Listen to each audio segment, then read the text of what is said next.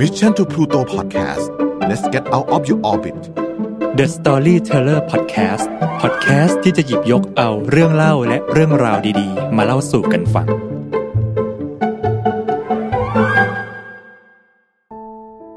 สวัสดีครับ ยินดีต้อนรับทุกคนเข้าสู่ ASMR Midnight Story Podcast นะครับ คุณอยู่กับผมเบียร์ฉลัดช่วงที่ผมอัดเสียงอยู่นี้ก็ต้องบอกว่า เป็นช่วงที่อากาศดีมากจริง ๆ นะครับ อย่างไรก็ตามขอถือโอกาสนะครับ ก็อวยพรทุกคนนะครับ ในช่วงที่จะใกล้ถึงวันปีใหม่นี้นะครับ ให้ปีหน้าเป็นปีที่ดีกว่าปีนี้ ปีที่ผ่านมานะครับ ก็ขอให้เป็นปีแห่งการเรียนรู้และการเติบโต และที่สำคัญที่สุดนะครับ ก็ขอให้พวกเรทุกคนสุขภาพดีแข็งแรงนะครับ และอยู่เป็นเพื่อนกันในพอดแคสต์แห่งนี้กันไปนานๆนะครับสำหรับนิทานดีๆ ที่เราเลือกมานะครับ ในวันนี้มีชื่อเรื่องว่า The Egg ที่แปลว่าไข่นั่นเอง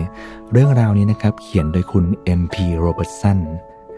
เรื่องราวสั้นๆ เรียบง่ายครับ ที่สะท้อนการพบเจอ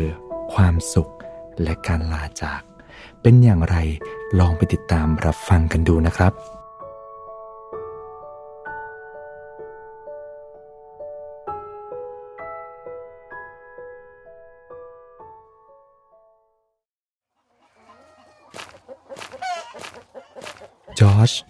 อร์จคือหนุ่มน้อยผู้อาศัยอยู่ในชนบทอันแสนห่างไกล จอร์จมีอาชีพเลี้ยงไก่ ในทุกๆเช้า จอร์จจะเดินไปที่เล้าไก่ของเขา เพื่อเก็บเอาไข่ไก่ไปขายที่ตลาดในเมือง จอร์จทำแบบนี้เป็นประจำวันแล้ววันเล่า แต่แล้วอยู่มาวันหนึ่ง ในขณะที่จอร์จกำลังเดินเข้าไปที่เล้าไก่ของเขาเพื่อเก็บไข่ตามปกติ จอร์จสังเกตเห็นว่ามีบางสิ่งบางอย่างผิดแปลกไป เขามองไปที่แม่ไก่ตัวโปรดของเขา เขาสังเกตเห็นว่ามันกำลังนั่งกกไข่ใบใหญ่ยักษ์กว่าปกติอยู่ ทันใดนั้นเอง จอร์จรู้ทันทีว่านี่จะต้องไม่ใช่ไข่ไก่ธรรมดาอย่างแน่นอน จอร์จจึงตัดสินใจนำไข่ยักษ์ใบนี้ ย้ายไปเก็บไว้อย่างดีที่ห้องนอนของเขาเอง เขาตั้งใจจะดูแลมันอย่างดีที่สุด วันเวลาผ่านไปกว่าสามวันสามคืน จอร์จเฝ้าดูแลประคบประงมไข่ยักษ์ใบนั้นไม่เคยห่าง ยิ่งไปกว่านั้น จอร์จยังอ่านนิทานให้เจ้าไข่ยักษ์ใบนี้ ฟังก่อนนอนทุกคืนอีกด้วย และแล้ว ในกลางดึกคืนที่สี่อยู่ๆ เจ้าไข่ยักษ์ใบนี้ก็เริ่มขยับขยื่นจอร์จสังเกตเห็นว่าเหมือนมีบางอย่างกำลังพยายามกระเทาะเปลือกไข่อันแข็งแรงออกมา เขาส่องเข้าไปบริเวณรอยแยกของเปลือกไข่ เขาสังเกตเห็นว่า สิ่งที่อยู่ข้างในนั้นไม่ใช่ลูกเจี๊ยบอย่างแน่นอน แต่มันคือ ลูกมังกรแสนน่ารัก และทันทีที่เจ้ามังกรน้อยมองเห็นจอร์จมันก็ได้ส่งสายตายอย่างยินดีและออดอ้อนมาให้เขา พร้อมกับร้องเรียกจอร์จถึงแม้จอร์จจะไม่เข้าใจภาษาของเจ้ามังกรน้อยเลย แต่เขาก็รับรู้ได้ในทันทีว่า เจ้ามังกรน้อยตัวนี้กำลังพูดว่าอะไรปั๊ปปะปั๊ปปะถึงแม้จอร์จจะไม่เคยเป็นพ่อคนมาก่อนในชีวิต แต่เขา ก็ตัดสินใจแล้วว่า เขาจะตั้งใจเลี้ยงดูเจ้ามังกรน้อยตัวนี้ รวมทั้งเขาจะต้องสอนให้มันเติบโตเป็นมังกรที่องอาจให้จงได้ วันเวลาผ่านไปเดือนแล้วเดือนเล่า เจ้ามังกรน้อยเริ่มเติบโตขึ้นภายใต้การเลี้ยงดูของจอร์จพร้อมๆกับบทเรียนต่างๆ มากมายที่จอร์จคอยสอนและฝึกฝนให้กับมัน เริ่มต้นในบทเรียนแรกก็คือ ศิลปะการบินอย่างสง่างาม แม้จะยากลำบากเพียงใด แต่สุดท้ายเจ้ามังกรน้อย ก็เริ่มขยับปีกและบินขึ้นได้อย่างช้าๆ ตามด้วยบทเรียนที่สองนั่นก็คือ วิธีการพ่นไฟ จะว่าไปแล้ว บ้านของจอร์จก็เกือบจะไฟไหม้หลายต่อหลายครั้ง เพราะกว่าเจ้ามังกรน้อยจะควบคุมทิศทางของไฟได้ ก็เล่นเอจอร์จเกือบต้องสร้างที่อยู่ใหม่กันเลยทีเดียว บทเรียนถัดมาก็คือ วิธีการขู่ศัตรูให้หวาดกลัว เพื่อให้เจ้ามังกรน้อยสามารถเอาตัวรอดได้จากสัตว์อื่นๆ จอร์จทุ่มเทในการสอนเป็นอย่างมาก วันแล้ววันเล่า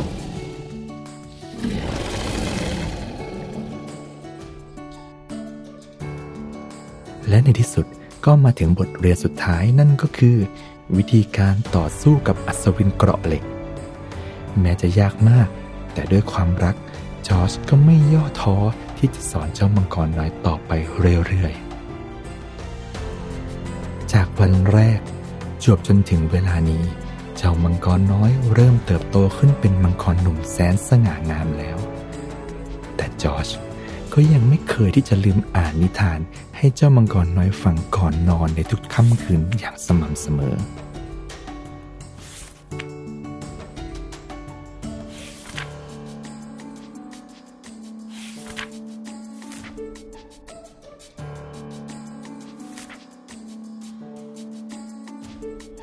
ในค่ำคืนหนึ่งขณะที่จอร์จกำลังอ่านนิทานที่เกี่ยวกับครอบครัวมังกร จู่ๆ เจ้ามังกรน้อย ก็จ้องภาพครอบครัวมังกรในหนังสือนิทานเล่มนั้น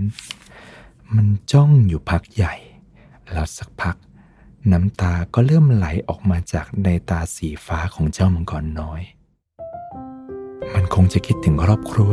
และเพื่อนมังกรตัวอื่นๆที่เป็นเหมือนมัน และคืนนั้นเองเจ้ามังกรน้อย ก็หลับไป พร้อมกับน้ำตาที่คลอเบ้า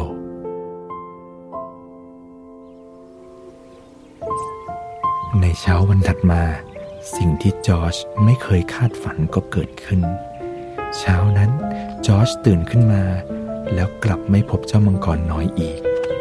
จอร์จตกใจมาก วิ่งออกตามหาไปทั่ว แต่ก็ไม่พบ เจ้ามังกรน้อยหายตัวไปแล้ว จอร์จรู้สึกโศกเศร้าเสียใจเป็นอย่างมาก เขาคิดในใจว่า เขาคงจะไม่มีโอกาสที่จะได้พบเจ้ามังกรน้อยอีกต่อไปแล้วแน่ ๆ จอร์จคิดถึงเจ้ามังกรน้อยอย่างมาก โดยเฉพาะอย่างยิ่งในยามค่ำคืน เมื่อถึงเวลาที่ปกติจอร์จจะต้องเล่านิทานให้เจ้ามังกรน้อยฟัง จอร์จก็มักจะนอนเศร้าอยู่เพียงลำพัง เพราะวันนี้ไม่มีเจ้ามังกรน้อย ให้จอร์จมาเล่านิทานให้ฟังอีกต่อไปแล้ว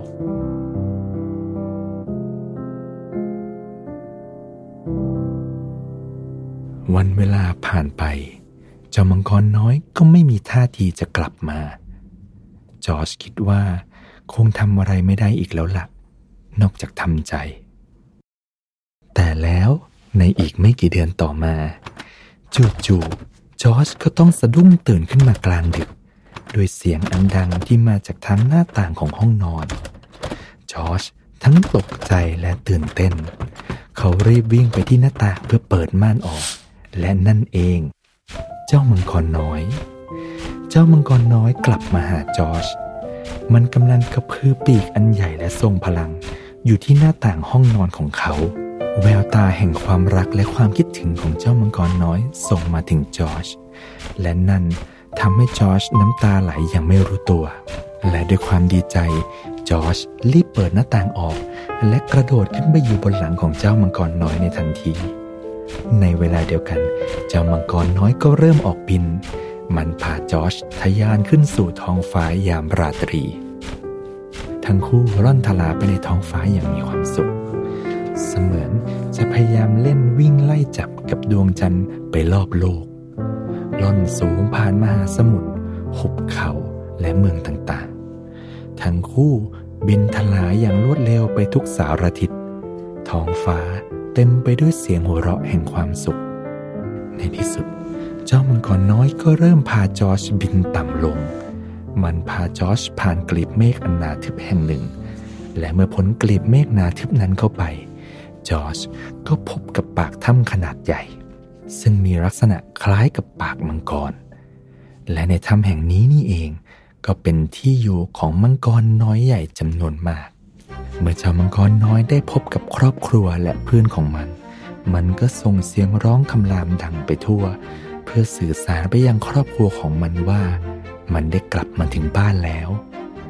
มังกรตัวอื่นๆ ส่งเสียงตอบรับอย่างอบอุ่น จอร์จทั้งตื่นเต้นและปราบปลื้มกับภาพที่ปรากฏอยู่ตรงหน้า หลังจากจอชใช้เวลาอยู่ในถ้ำได้ไม่นานเจ้ามังกรน้อย ก็พาจอชบินออกจากถ้ำทั้งคู่โบยบินอย่างช้าๆบนท้องฟ้า ในค่ำคืนที่เต็มไปด้วยแสงสว่างจากดวงจันทร์ ลมเย็นๆที่มาพร้อมกับความปลื้มปิติ ทั้งคู่บินข้ามผ่านทุ่งหญ้า ภูเขาและเมฆหมอกยามราตรี จอชคิดในใจว่า นี่ช่างเป็นค่ำคืนที่มหัศจรรย์อย่างแท้จริง ในที่สุดจอชก็กลับมาถึงบ้าน ถึงเวลาที่จอชจะต้องลาจากเจ้ามังกรน้อยอีกครั้งหนึ่ง เจ้ามังกรน้อย ค่อยๆ ล่อนทลาลงบนพื้นดินอย่างนุ่มนวล มันหมอบตัวลงเพื่อให้จอชลงจากหลังของมันได้อย่างปลอดภัย แล้วจอชก็โผล่เข้ากอดเจ้ามังกรน้อยอีกครั้งหนึ่ง เจ้ามังกรน้อยก็ได้ส่งเสียงคำรามขึ้นอีกครั้งเบาๆ และแน่นอน ถึงแม้ว่าจอชจะไม่สามารถเข้าใจภาษามังกรได้ แต่จอชก็รู้ได้ทันทีเลยว่าเจ้ามังกรน้อยกำลังบอกเขาว่า ขอบคุณนะ หลายครั้งนะครับ การพบและการลาจากก็เรียกได้ว่าเป็นเรื่องปกติของชีวิตมนุษย์เรา ระหว่างเส้นทาง เราก็มักจะพบความสัมพันธ์ ความรักและความสุข แต่แน่นอนครับ สิ่งเหล่านี้ก็คงจะไม่สามารถคงอยู่กับเราได้ตลอดไป คนบางคน สิ่งของบางสิ่ง หรือแม้แต่สัตว์เลี้ยงบางตัว อาจจะเข้ามาสร้างความรักและความสุขในช่วงชีวิตหนึ่งของเรา แต่อย่างไร วันหนึ่งก็คงจะต้องลาจากกัน ดังนั้นนะครับ ในช่วงเวลาแสนสั้นที่เรามีร่วมกัน อย่าลืมที่จะทำช่วงเวลาเหล่านั้น ให้เป็นช่วงเวลาที่ดี และมีคุณค่า เพราะหากถึงเวลาที่เราต้องลาจาก เราจะได้ไม่ต้องเสียใจนะครับ จบนิทานแล้ว ยังมีนิทานดีๆ รอเราอยู่ในค่ำคืนวันพฤหัสแบบนี้สำหรับวันนี้ ราตรีสวัสดิ์ครับ